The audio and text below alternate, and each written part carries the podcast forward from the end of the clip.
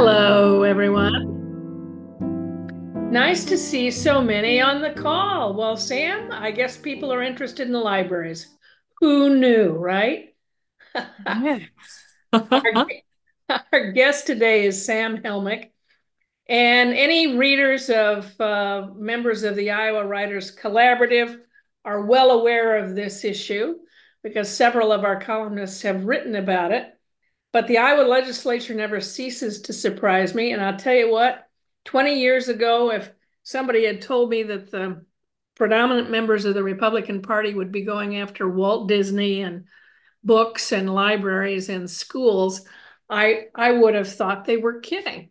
But in point of fact, that's where we are. So we have Sam Helmick on the call today, who is going to tell us from her perspective what's going on with the bill that was targeting libraries.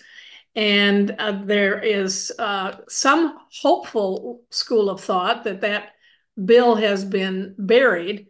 But of course, anything can happen and it can be attached to a, another bill. So it's not really buried. And we need to we need to be aware of what what exactly is happening in the Iowa legislature related to libraries. So Sam, if you would just give us an overview of the bill itself and where it stands today, and then we'll ask lots of other questions, some related, some not. Thank Take you so much, Julie. And thank you all for letting me be in community with you today. It is an honor to get to talk about something so close to my heart, but also so very relevant to every single Iowan across the state. My name is Sam Helmick, and I am the Community and Access Services Coordinator for the Iowa City Public Library. And what does that really mean? Well, I have the privilege of resourcing and supporting three excellent teams at the Iowa City Public Library the ones that provide outreach and bookmobile services, the ones that provide marketing and public relations services, and the ones that circulate the materials, the physical materials from art prints to ukuleles to books and DVDs. I was the past president of the Iowa Library Association. In 2023, I served as your president. We had the second most library verse bills in the nation.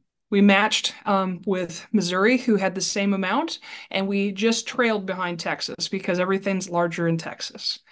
and this was really difficult for me to reconcile outside of the fact that I've been sitting on the American Libraries Association's executive board for the last two years and have been seeing this pattern emerge in Florida and Texas and Missouri and Montana and Wyoming, where essentially legislators have lost their trust and understanding of the value of the libraries and the communities that they represent and serve. And so we see three years of library adverse legislation. The first year is sort of dismantling the trust in systems and public access that the communities have in their school libraries. So dismantling and um, miscategorizing teachers, teacher librarians, curriculum developers, school superintendents, but also parent, teacher, and caregiver associations who have always had public access to their libraries, had fingerprints in the process of curriculum development, and always a seat at the table in case we needed to reconsider something. The second year is public libraries, where essentially we question their funding structures, we question their collections, and we question whether or not communities should have their fingerprints with the firewall of a library board, which would serve between the library staff and the city council in order to do really, really great things like capital improvement campaigns to get us a new book drop return instead of raising taxes for it. And being able to hyper focus on First Amendment liability and fiscal stewardship and the necessary training that library boards have to accomplish in order for their libraries to be accredited through the state, which directly relates to the state and federal funding they receive. The third year will be academic libraries.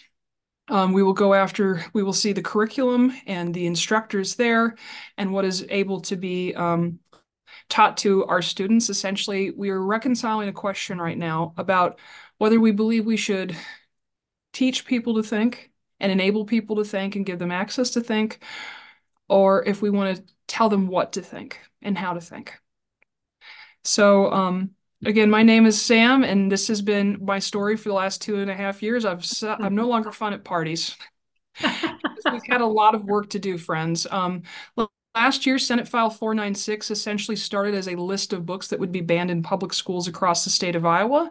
And we remember gently coming to the table and saying, maybe we don't want to be a state that is nationally known for having a list of books that would be removed. How about we lean into our obscenity laws and lean into the codified um, parameters that are already in the books so that those who are not satisfied with the reconsideration processes that happen in communities like Urbandale, where parents helped select the materials and then parents helped to fight to keep those materials, um, took shape um, they could be heard, but maybe wouldn't dismantle or have unintended consequences. We also reminded the legislature that there are at least eight libraries across the state that also are a public library. So you have a school library and a public library that share the same space in at least eight different instances across the state of Iowa. So the threshold of an academic institution versus a public institution is distinct and should be separate, and it wasn't reconciled how we were going to accomplish the work of Senate File 496. So um, I remember sitting in the Capitol parking lot and kind of tearfully trying to figure out how we could be heard um, and knowing that this bill was going to go into fruition. And I was with Michelle Cruz, our State Library Association's president, and I had this really weird thought. I'm like, what if we wrote a letter of inquiry to the Department of Education? And it felt fancy, like I should have a monocle while I said it. And we we did that because I was a homeschooler. I came from a conservative family that didn't value my home library. One of my first academic papers in public college at the community college was why we didn't need a new library. Uh-huh. And when I fell in love with libraries in adulthood and I did a 180, I recognized that the power of libraries belongs in the hands of people and it's making those conversations public so all of you have an opportunity to contribute to the discussion. So we wrote a letter after surveying all the teacher librarians across the state because again, homeschooler couldn't rock a combination to save my soul, folks. I needed all the help I could get. And we identified about seven different places, not only those places where there was a public library, but also a school library. What would you do if you were serving K through 12? Because the litmus was essentially at the sixth grade mark. What about the fact that 25% of our community college students are actually dual enrolled in a high school? These were questions that we asked for reconciliation. And um, Director Aldiz said, thank you good work. We'll use this in our guidelines. And Director Aldiz for the Department of Ed quit two weeks later. I don't think it was personal, but it happened. And uh, Director Snow never acknowledged that we resent that letter. So the bill was passed, the governor signed it. We published the letter in the Des Moines Register, and a couple of our friends at Random Penguin House picked it up and brought some help. We didn't want this to result in a lawsuit, but the injunction that the judge provided in order for us to put books back on shelves until this can be reconciled pretty much outlined every single question we had sought guidance for to in order to successfully move forward. So that is still in the courts and we're sort of waiting. The other big bill to understand from last year was House File 718, which was the tax bill, the tax relief and levy bill. Essentially, unless you were an airport, all of the levies were eliminated overnight. And so, as you all know, levies are a really beautiful way of representation and taxation. You have to petition, you have to get enough names, you have to get it on the ballot. You have to pass the ballot. And I see my friend Sandy Allgood here from the Burlington Public Library. I bet you remember the history of doing that a couple of times in Burlington to build that, build that beautiful library that I fell in love with. And so what we do as local local communities in Iowa is we value our resources and we decide that they are not just opinions, they're values, which means that we will resource them with tax dollars. House File 718 essentially sunset those overnight, unless it was an airport levy.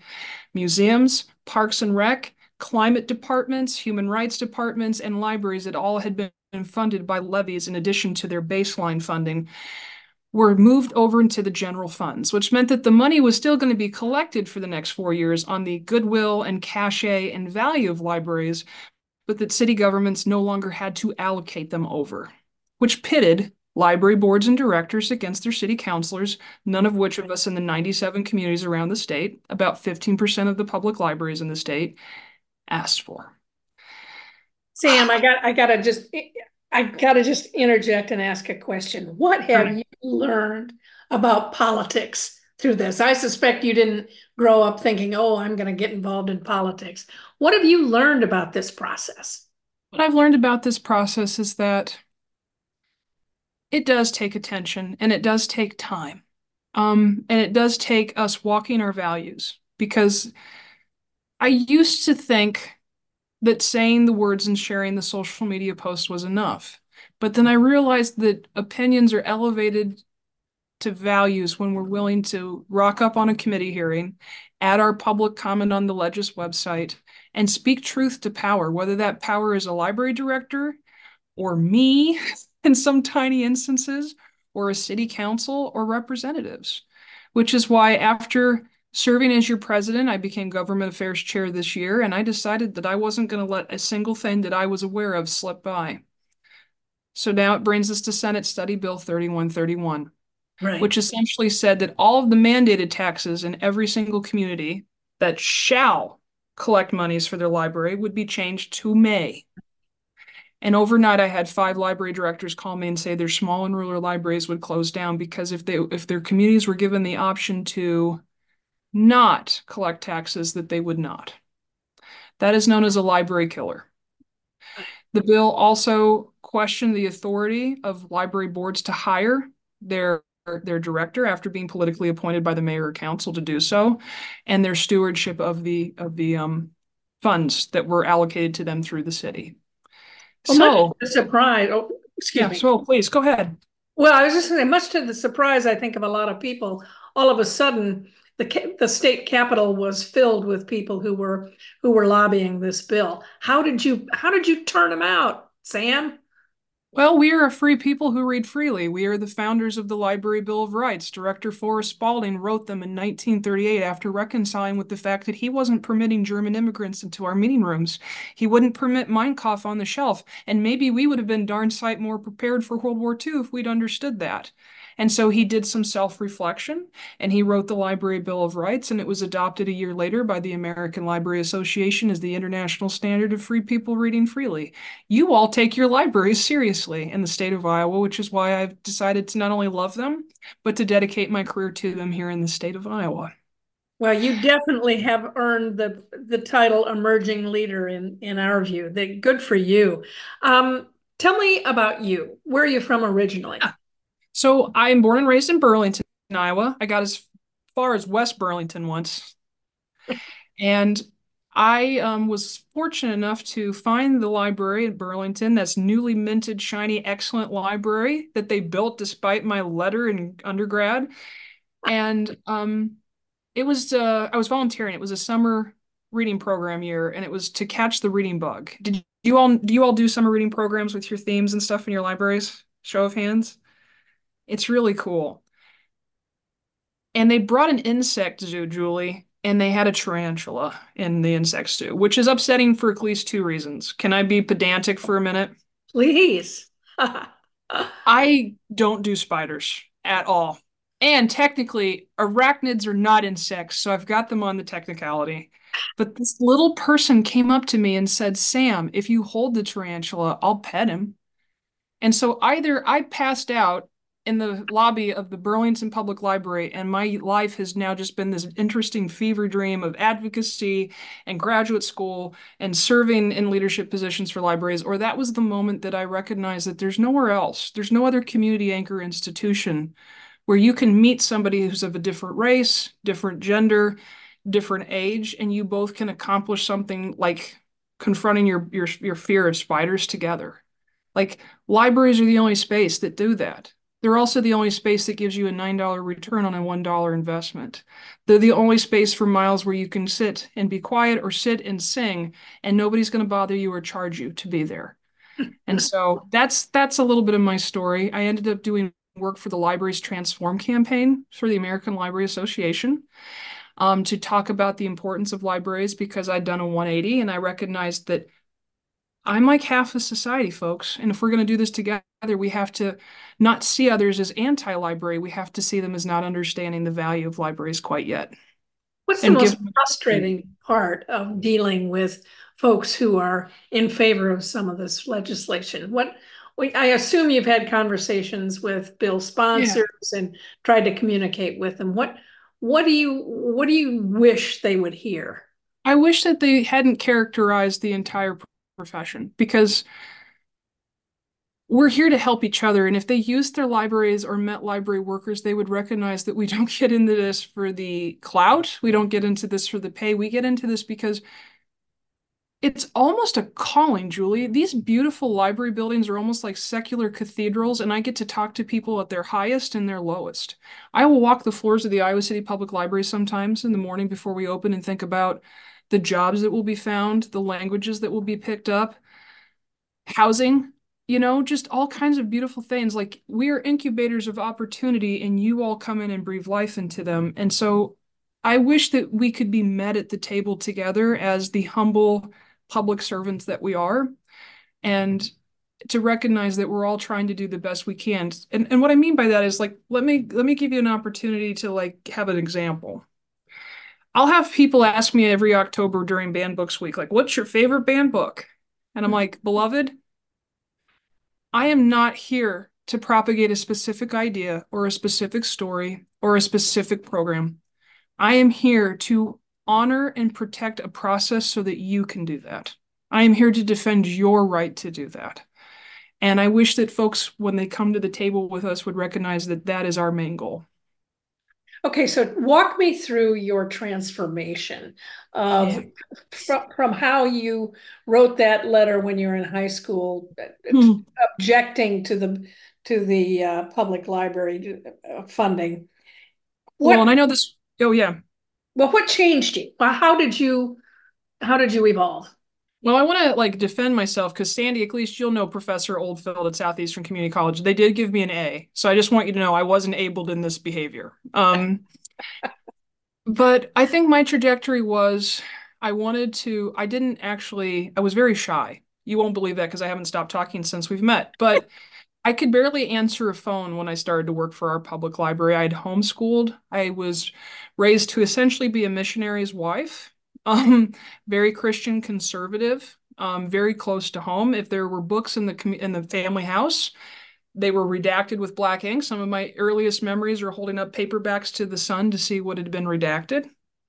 Wow. And all I wanted was to live a quiet life. So I was going to be a law student. I was going to be a paralegal. I was going to sit with dusty books and not talk to anybody. But I had to, through Iowa Wesleyan University, do something called RSI, Responsible Social Involvement, which meant you volunteered in your community to meet the, the graduate requirements to graduate.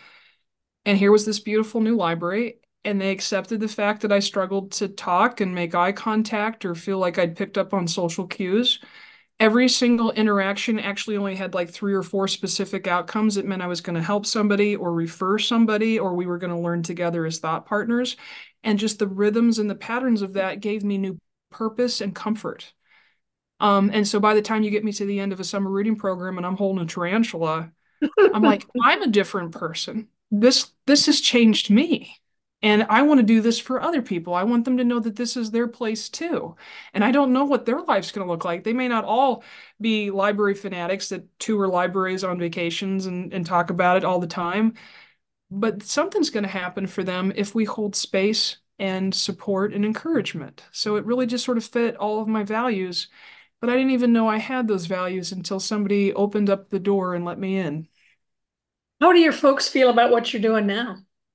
Right. So I think that it was a little bit of a, a trajectory for them too, right? Because I didn't even come out as non-binary until I came to the Iowa City Public Library. I was not super active outside of the Emerging Leader Program for ALA and the library's Transform campaign, but since moving to Iowa City, I've been the Iowa president and I have sat on the National Executive Board um, for the American Library Association, which means we deal with everything from inter international relations to bomb threats that are happening in libraries across the United States to the accreditation process for every single graduate school uh, in the land. And so I think for them, it's just been watching me change and getting a little bit excited that I've finally found my space. Um, both of them, in fact, are rocking um, Sam for Libraries t-shirts as I run for ALA president over the next couple of weeks. And if nothing else, I think that that will probably be the highlight of my campaign, regardless of the outcome, because they both went back to school. They both are avid library users, and I think it's because the door hadn't been opened for them either.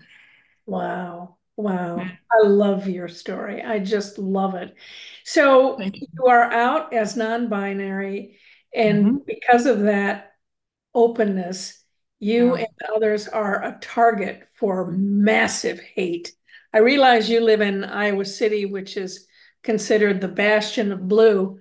Uh, but have you personally experienced any of that hate directed toward you? So I'm about to throw you for a loop, Julie. I'm also a registered Republican. I knew it. I knew it. And everybody just leaves. They flee the Zoom. They're like, out of here. You know why? Because I believe in a plurality of ideas. I served for the governor as a rep like a representative for the Republican Party, which has to be split for the Iowa Governor's Commission of Libraries, right? I'm a huge fan of local control. You know? So what I've learned about libraries and what I think they can teach our communities is that none of us really fit a mold, like a specific yeah. mold. My friends in the queer community have preferred pronouns, but if if my pronoun is not used, I do not wish to compel your speech. But that is Sam. That's not ILA.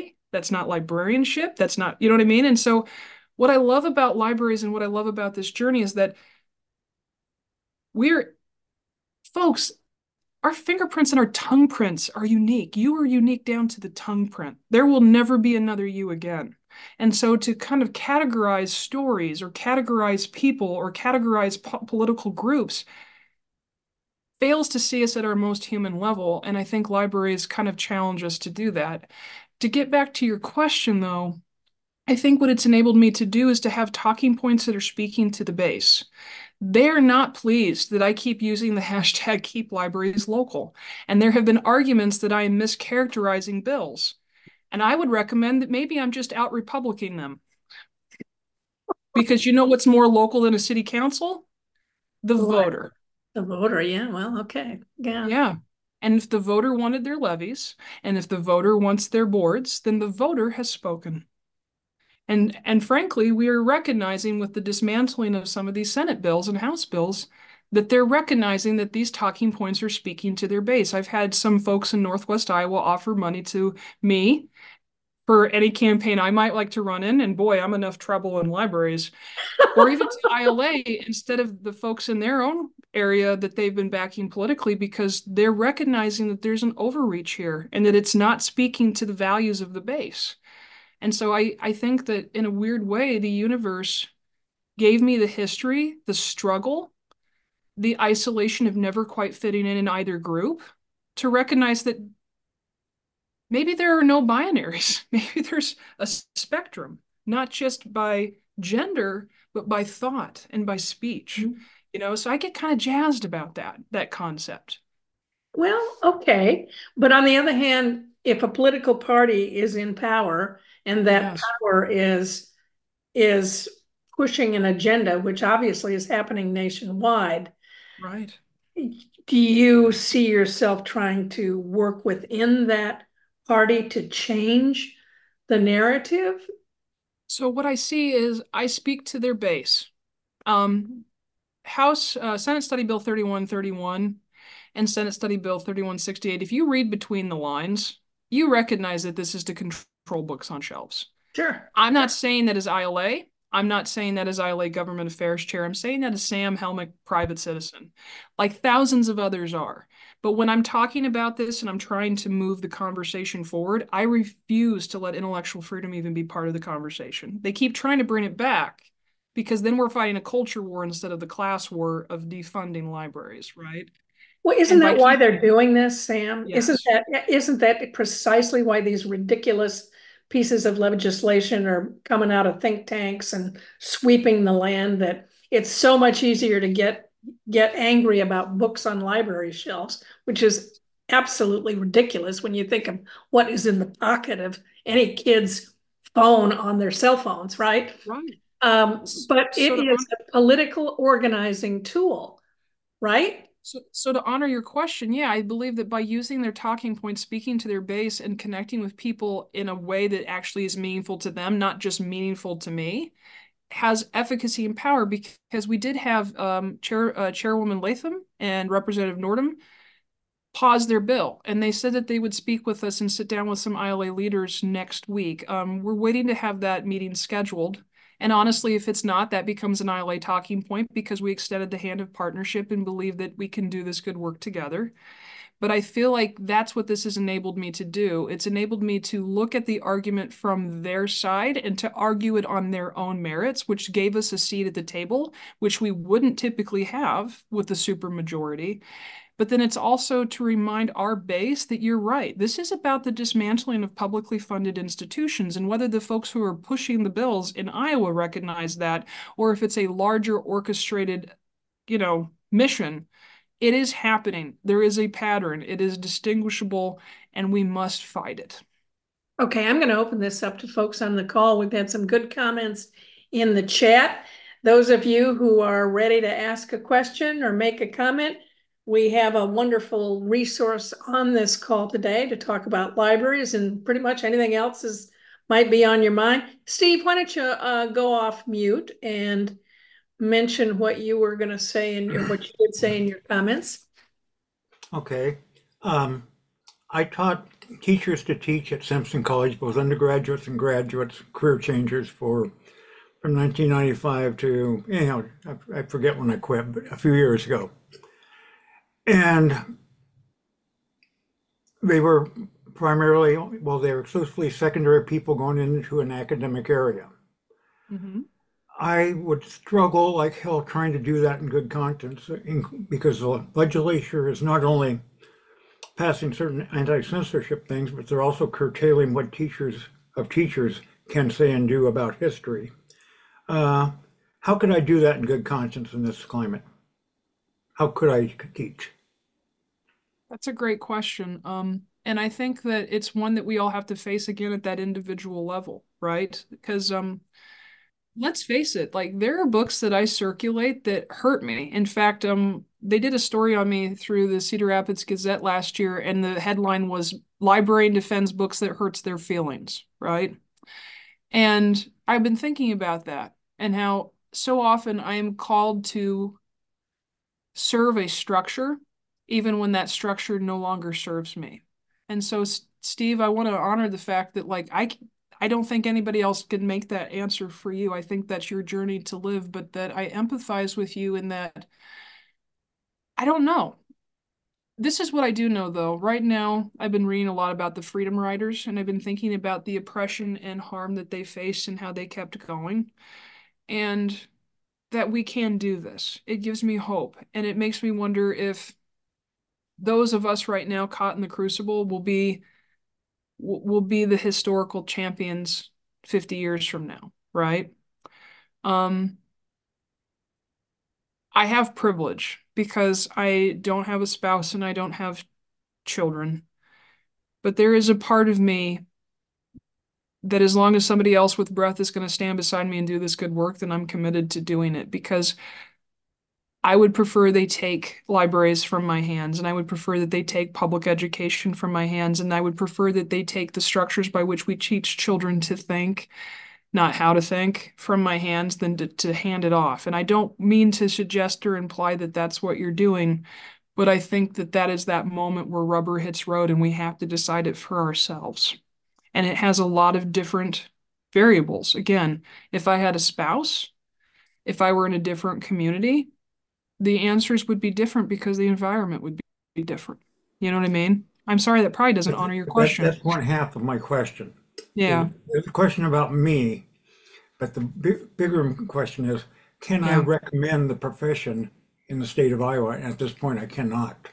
Right. And so, yeah, so this is a silly story, but I love stories. Um, I had a long day on the bookmobile and I had another long afternoon coming up. And so I went to a restaurant downtown and I'm like, I'm just going to not talk to anybody for 45 minutes. And this young gentleman was the only other guy in there. And we ended up talking about how this was his last semester. He had just broken up with his girlfriend.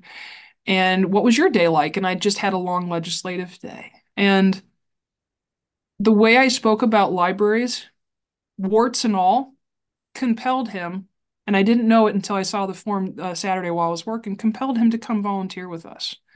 I think that we have to trust our young people to make those decisions for themselves. I think we tell them our ideals. I think we tell them what it can be. We tell them what their role can be and their efficacy and their power.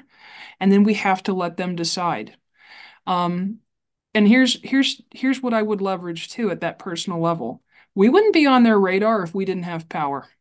If we didn't have efficacy in the world, if you as a teacher, just your nine to five, I'm certain you excel at things too. I'm certain you've won awards. I'm certain that you've been recognized. But even if you hadn't, even if you had just rocked it nine to five, that by itself is so influential and powerful in the world that it is under scrutiny and it is under opposition. And I think it's helpful for us who have been fighting for so long to remember that and that it's okay. You're not guilty for asking other people to join a structure that you have value and hope and faith in just because the structure is under incredible opposition. Hey, Sam, how old are you? I'm 37. 37. Okay, very interesting. I'm going to call on Bob Riley now. Bob, you have an you have a good comment. You need to unmute and have at it. Well, uh, my comment had to do with how can you get it local uh, as you're talking about, Sam, but also um, insulated from the uh, radical uh, people. Again, you know, the Tea Party uh, and part of ALEC, uh, that part of ALEC is the uh, organization that has put these types of things on the ballots across the country.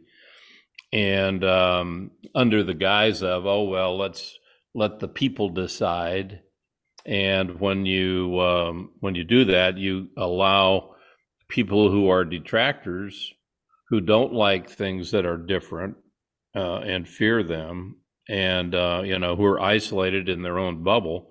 Uh, it allows them to run for office and be elected as a detractor. I will tear down this library. Uh, so, I'm not sure how to yeah. deal with that kind of democracy. Oh, Bob, this is the question. And if I haven't made myself unpopular yet with my, you know, like my backs and forths and my inconsistencies, when I was intellectual freedom chair for the Iowa Library Association, that was about the time that books had been borrowed from the Orange City Library and then burnt on Facebook. And when I went to help them, I actually had not done a lot of intellectual freedom work. This was an incredible deep dive for me. And so I was out of town, but I sent a Hy-Vee gift card and I said, please buy donuts, library board. Carbs can help until I come, and we'll learn together. And here's what we learned, Bob. It is a what's the right word I'm looking for, friends? Um, it's a concession to label queer books as queer. It is a concession to put them in their own special part of the bus. Oh, I'm sorry. I mean the library book stacks. Okay but I also understand the importance of those books existing in the library, and I understand the importances of libraries remaining open.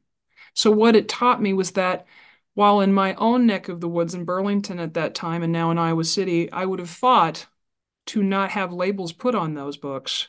And I would have fought for those books to have been interfiled with every other book in the collection by keeping the library open and those books on the shelves at all, there was some success made. And the world is peopled and the world is messy because the world is peopled. And so what I would what I would invite us to be curious about is this. When you look at all the stories from a national level, and I've been surveying that for two and a half years on the national board for the American Library Association, you're right. This is an open gateway for other people in a pluralistic society that are antithetical to us to step into power. But I would say that a vast majority of the time, what that does is it incites the rest of us to step into our power too and to shut it down. That library is still open. That community has the best darn pride parade every single year and has ever since. It's incredible. I go across the state for it. It's it's and it's fantastic. It's built a community there and it's helped uh, young queer children and my like teens and folks like myself, young adults, to be seen. And what I've also noticed when I've gone to school challenges in the state of Iowa, or I've watched challenges on board report, like board meetings from from New York to California, that this brings communities out. I think the referendum in taught us something. That was a split conversation in the community. That vote was a very narrow margin. And while it may make some of my library friends clutch their pearls and be mad at me, we either have processes that are pluralistic or we have performances. And we have to decide as a society whether we're willing to lean into the difficulty and the challenges and the mess and to fight for what we believe in and to speak for what we believe in and deal with that discomfort and understand that everybody has a seat to the table. or we have to acknowledge the fact that we don't want all people at the table because they do alarm us and they do try to dismantle us and we do not find ourselves prepared to fight back and so i i, I hope that that honors your question but i i am seeing more often than not that by by being consistent with inviting everybody to the table the folks who are pro free people reading freely are out there in greater droves uh, well uh Karl Popper, uh, 20th century philosopher, talked about uh, progressives can only allow so much progressiveness until the anarchists will destroy progressives. Mm-hmm. And um, I am concerned that um, being so open so that we are welcoming to the anarchists and welcoming to the people that will burn the library down um, allows that to, uh, if you will, happen if we're either asleep at the switch or if we're uh, if you know we're somehow distracted and the way they sneak these bills into the Iowa legislature, you know, that's their plan is try to don't don't let anybody know what you're doing. So I'm, I guess I'm, you know, I'm I'm part of the ICLU and ACLU and the free speech, and and you're allowed to do everything except set fire to the theater. You can yell fire even, but you can't set fire. And we have people that are burning libraries. We have to stop that in some way, as opposed to just hope that we outnumber them. I think, though, that if we don't invite them to the process, we give credence to their complaint. I think that they think libraries are progressive bastions that do not hold space for them, and that I don't want to further any of that narrative personally right i hear i think i i want to hear what you're saying and i i think there's incredible merit to it and that it is a razor's edge at best for us but again, um, we have books on detransitioning in this library. We have books on um, transitioning in this library. And I guess if we're progressing at a rate that is actually acceptable as a society, all of us should be reprehensible monsters at some point too. We have BPA in our plastics. We eat meat. We outsource um, slavery with our, our with our technology. Right? It's happening in third world countries instead of here now. I'm like, I think we have to reconcile with the fact that we haven't fully arrived either. You know, and I, I know that that's a very challenging, broader concept than what we wanted to probably discuss today. But I'm not prepared to be the steward of that community conversation, I'm prepared to be the facilitator of it and to trust the rest of you to build it around us, knowing that we're always progressing and always moving forward and always having our own history to reconcile with, even in real time. Okay, thanks. Great conversation. Mary, you're up next. Are you there? Hello, yes. Hi, yes. Sam, nice to meet you. I listened to you on the radio on KCJJ. Oh. So, uh, it's it's fun that I finally see who you are. So I agree with you about trying to find common ground, mm-hmm. but that's very difficult when you have a governor and many legislators who won't even talk to you, respond right. to an email, come to a legislative forum. In Johnson County, we have some Republican legislators, and the League of Women Voters put on a very nonpartisan event every month um, I don't always get there, but the Republican folks never show. Bobby Kaufmann, yeah. when he was representing part of Johnson County, never showed up. These two women from Iowa and Washington County, they never show up. And I heard one of them at a Farm Bureau dinner, which I attended, which was yeah. a stretch for me, but I was invited and I went. And she said, when she was running, she said, Oh, I just cannot wait to represent Johnson County. Well, we've not seen hide nor hair of her. So I agree with you to find common ground and to meet people halfway, um, mm-hmm. but it's not reciprocated. So, so here's my question because you're right, it's not. So then, what's our next chess move? So, this is going to sound condescending, but I wasn't talking to Carter in those rooms. I wasn't talking to Jesse. I was talking to their voter base. They their voter base w- was paying attention attention. And and so there's a part of me it's like, well, if folks in power do not feel inclined to deign or condescend to talk to folks who are speaking to power. Maybe they're busy. I'm a busy guy. You know what I mean? I, then I'm going to talk to my neighbor. I'm going to talk to folks who make me feel welcome in this space and are giving me challenging questions and insight and informing me because I feel like even in this conversation, right, we're being vulnerable with each other. We're asking questions because none of us have the recipe yet. And I think it has to start there in part because they don't have to listen to us, but they do have to listen to their voter base a little bit. I think that's the only wiggle room we've got. okay, Ralph Rosenberg, you have a comment and a question. You'll need to come off your um, mute button. Ralph? Oh, well, maybe. I'm sorry. I'm outside. So, and I got dogs barking around me. Yeah, my question is simple.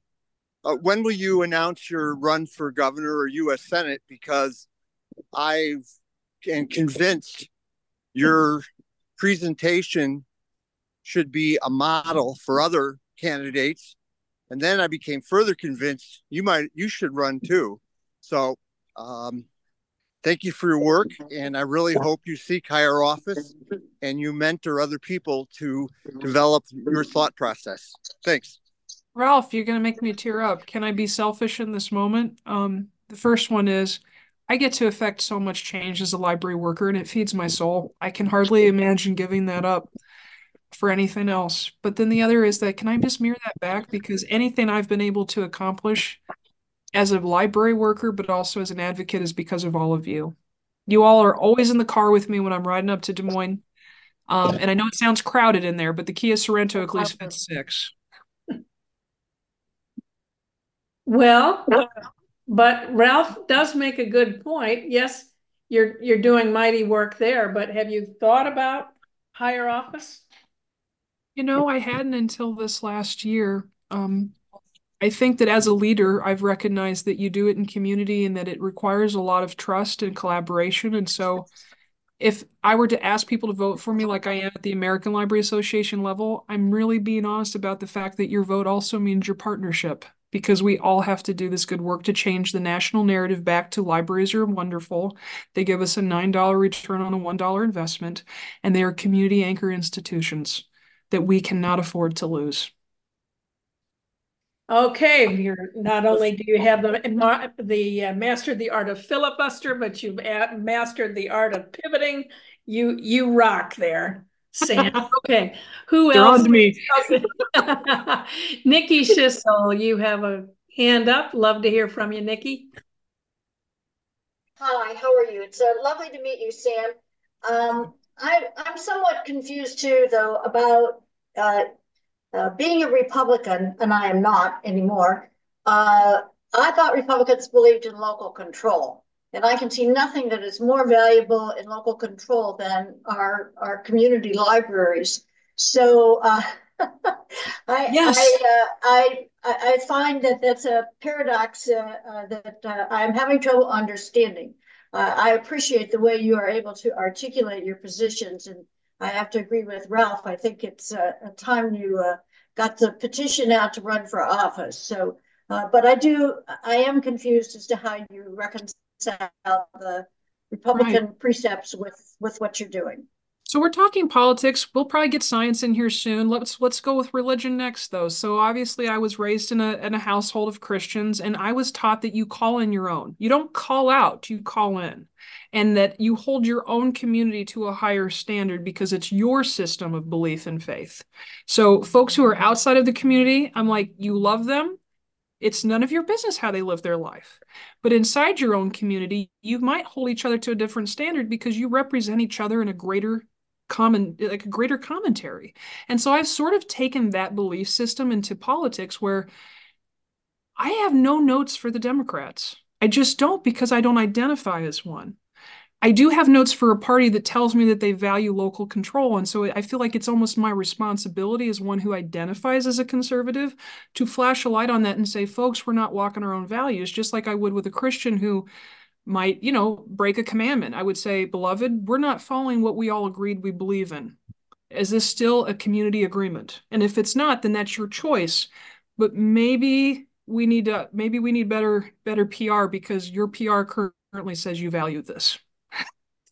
Okay, I don't know if that answers your question, but yeah, yeah. Nikki, do you have a follow up, or should we go to Bryce?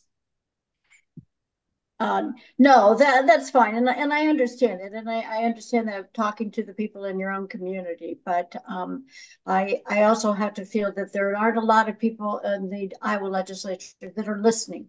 Uh, I think there's been several local issues that may come back to bite them. Uh, I can only hope. Okay, Bryce. Thanks, Nikki. Uh, Sam, my my question to you, and you've alluded to it a little bit, but perhaps you could flesh out what the national uh, environment is, uh, because we know that it goes from state to state and it's in a lot of places. But who are the champions uh, nationally, and where specifically is that is this battle being on libraries being fought at that level? Could you give us a, a, yes. a brief picture of what that looks like? The American Library Association is the second oldest professional association in the United States, and it is the largest professional association for librarians across the world. And we have an office for legislation, we have an office for public policy, we have an office for intellectual freedom. When you see those banned book lists and you see the top 10, it's because these are the staff members and the member leaders who are curating this information and creating a toolbook to counter that Moms for Liberty energy that does not respect individual autonomy at the person, family, library board, city council, county, state levels. So I would invite you all to check out United Against Book Bans. It is an ALA initiative that not only describes the water of, of intellectual freedom challenges and censorship, but also helps you build rafts by showing you letters to the editor, ways to get on school boards, and ways to ensure that we continue to be a free people who read freely. Can I add one more? Let me ask a follow up question. Where is the academic community. I, I mean, uh, there's a there's a lot of money out there. There's a lot of concern. There should be, as you right. alluded to, at the university and uh, college level, and uh, uh so forth. So, where are those folks in this? Mm-hmm. Who's standing? Who's standing next to the American Library Association and carrying this uh, this flag? So, like, while we're fifty thousand members strong. We are the umbrella we being ALA, of all the other library associations. So you have folks like the Association of School Libraries at the national and state level that are coming out. You have the academic um, and Research Library Association or ACRL that are coming out. Um, you have like the Small and Rural Library Association. But as your president for ILA, I realized that we can't fix this inside the House. So we started to make friends with media partners like uh, Iowa Starting Line, Black Iowa News. We started to talk to folks like Progress Iowa and Common Good Iowa.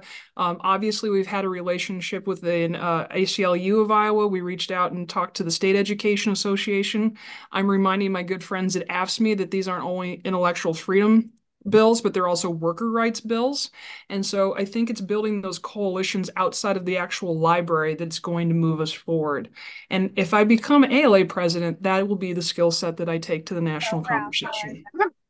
Great, thank you. Okay, Barry, you'll need to unmute. Yeah, thank you.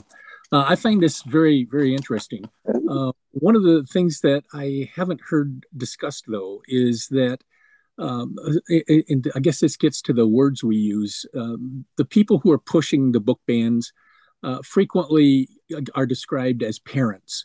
You know, mm-hmm. like there's all these people around in communities who are, uh, you know, who get a fever about what their children may read in the library and and start pushing these bans.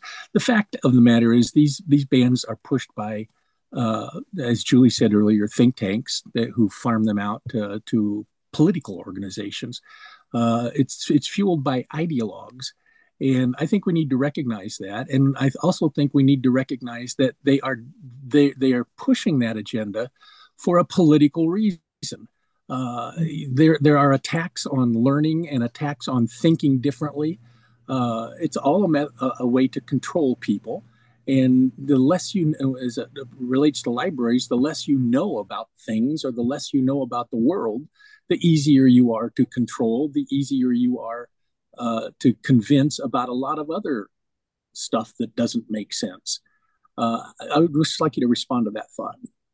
Oh, I'm glad you gave me the opportunity because you're right. There are larger structures at play. I was thinking about like I don't want to name names because I don't want to be sued, but I think the New York Times had a really good article that talked about Patriot Mobile and how it's internationally funded and then it becomes like these specific state alliances and they do. They have a playbook.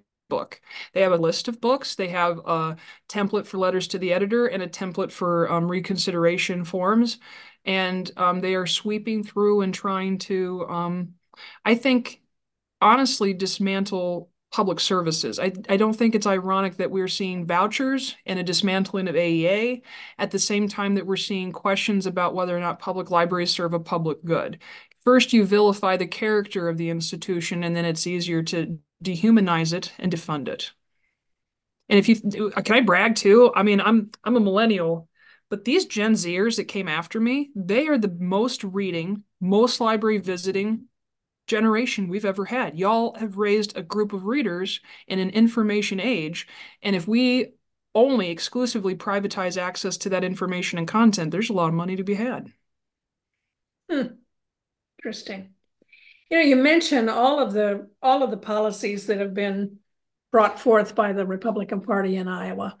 And I'm I'm still struggling with how do you how do you personally take your belief in the Republican Party of, say, our grandfathers' day, yeah. um, which is long gone, and yeah. um, and make a difference in the current structure. How do you how do you do that? So here's a little story that I've extrapolated. When I moved to Iowa City, it was to help open the building. We are the medical hub of the state, and this building had almost been closed for a year. I was fortunate to help open the Burlington Public Library, hug my family and friends and colleagues goodbye, and try to help here. And the first thing I did was I put up two huge walls of whiteboards. You can see a couple in my office too, and we call them the Wall of Wins. And what it means is that we celebrate the small things that are going well for us and the big things that are going well for us, both personally and professionally. And I call this, Julie, joyful offense.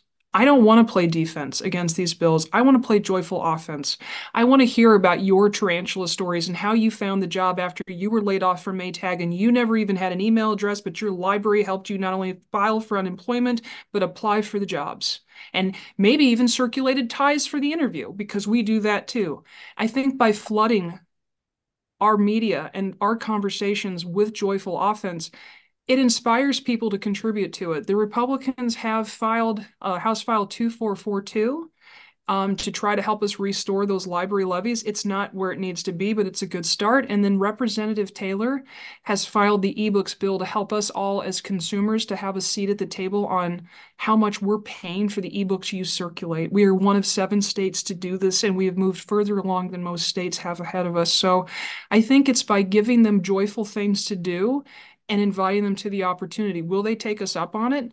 One can hope, and in some instances they do, but if they don't, then it was because they publicly slapped away the hand. Not be like this is what I do in my presentations, and I it's silly, and I know folks will not be able to see this in your podcast, but like if you hold up your power fist, do you all mind indulging me for a minute? Just holding up your fist. Do you feel powerful? Open that palm now. How much more can you do with that? Still powerful, right? I'm not going to let that part of me change. And I, I have faith that you won't either. So, Sam, you mentioned something about public speaking. People listening to this may be wondering how they can book you to come to speak in their community. Are you well, open to that? Yeah, can I can I push? Can I do a shameless plug? You can find me on the ICPL Bookmobile Tuesday mornings, nine to noon, around Iowa City. But if you want to be in community together to teach me, to inform me, to guide me, and to allow me to be your librarian, I'm at samhelmick.library at gmail.com. Or samforlibraries.com. I guess I am running for something. I better I better plug the website. samforlibraries.com. Okay, we have time for one more question. Kurt, would you like to take the honors? Or Carl, I'm sorry, Carl. Apologize. You'll need to unmute. Yes. There you go. Yeah, it. I just think of the John Milton concept of a cloistered virtue. where It seems like a lot of Christian groups have no faith in Christianity, that if they're exposed to certain books or certain uh, thoughts that they'll lose their religion. And uh, it, it just seems that a religion based on faith has really little faith. It's, uh, I find that striking. So, Carl, when I learned the alphabet, it was by by um, verses. So like A was all have sinned and come short.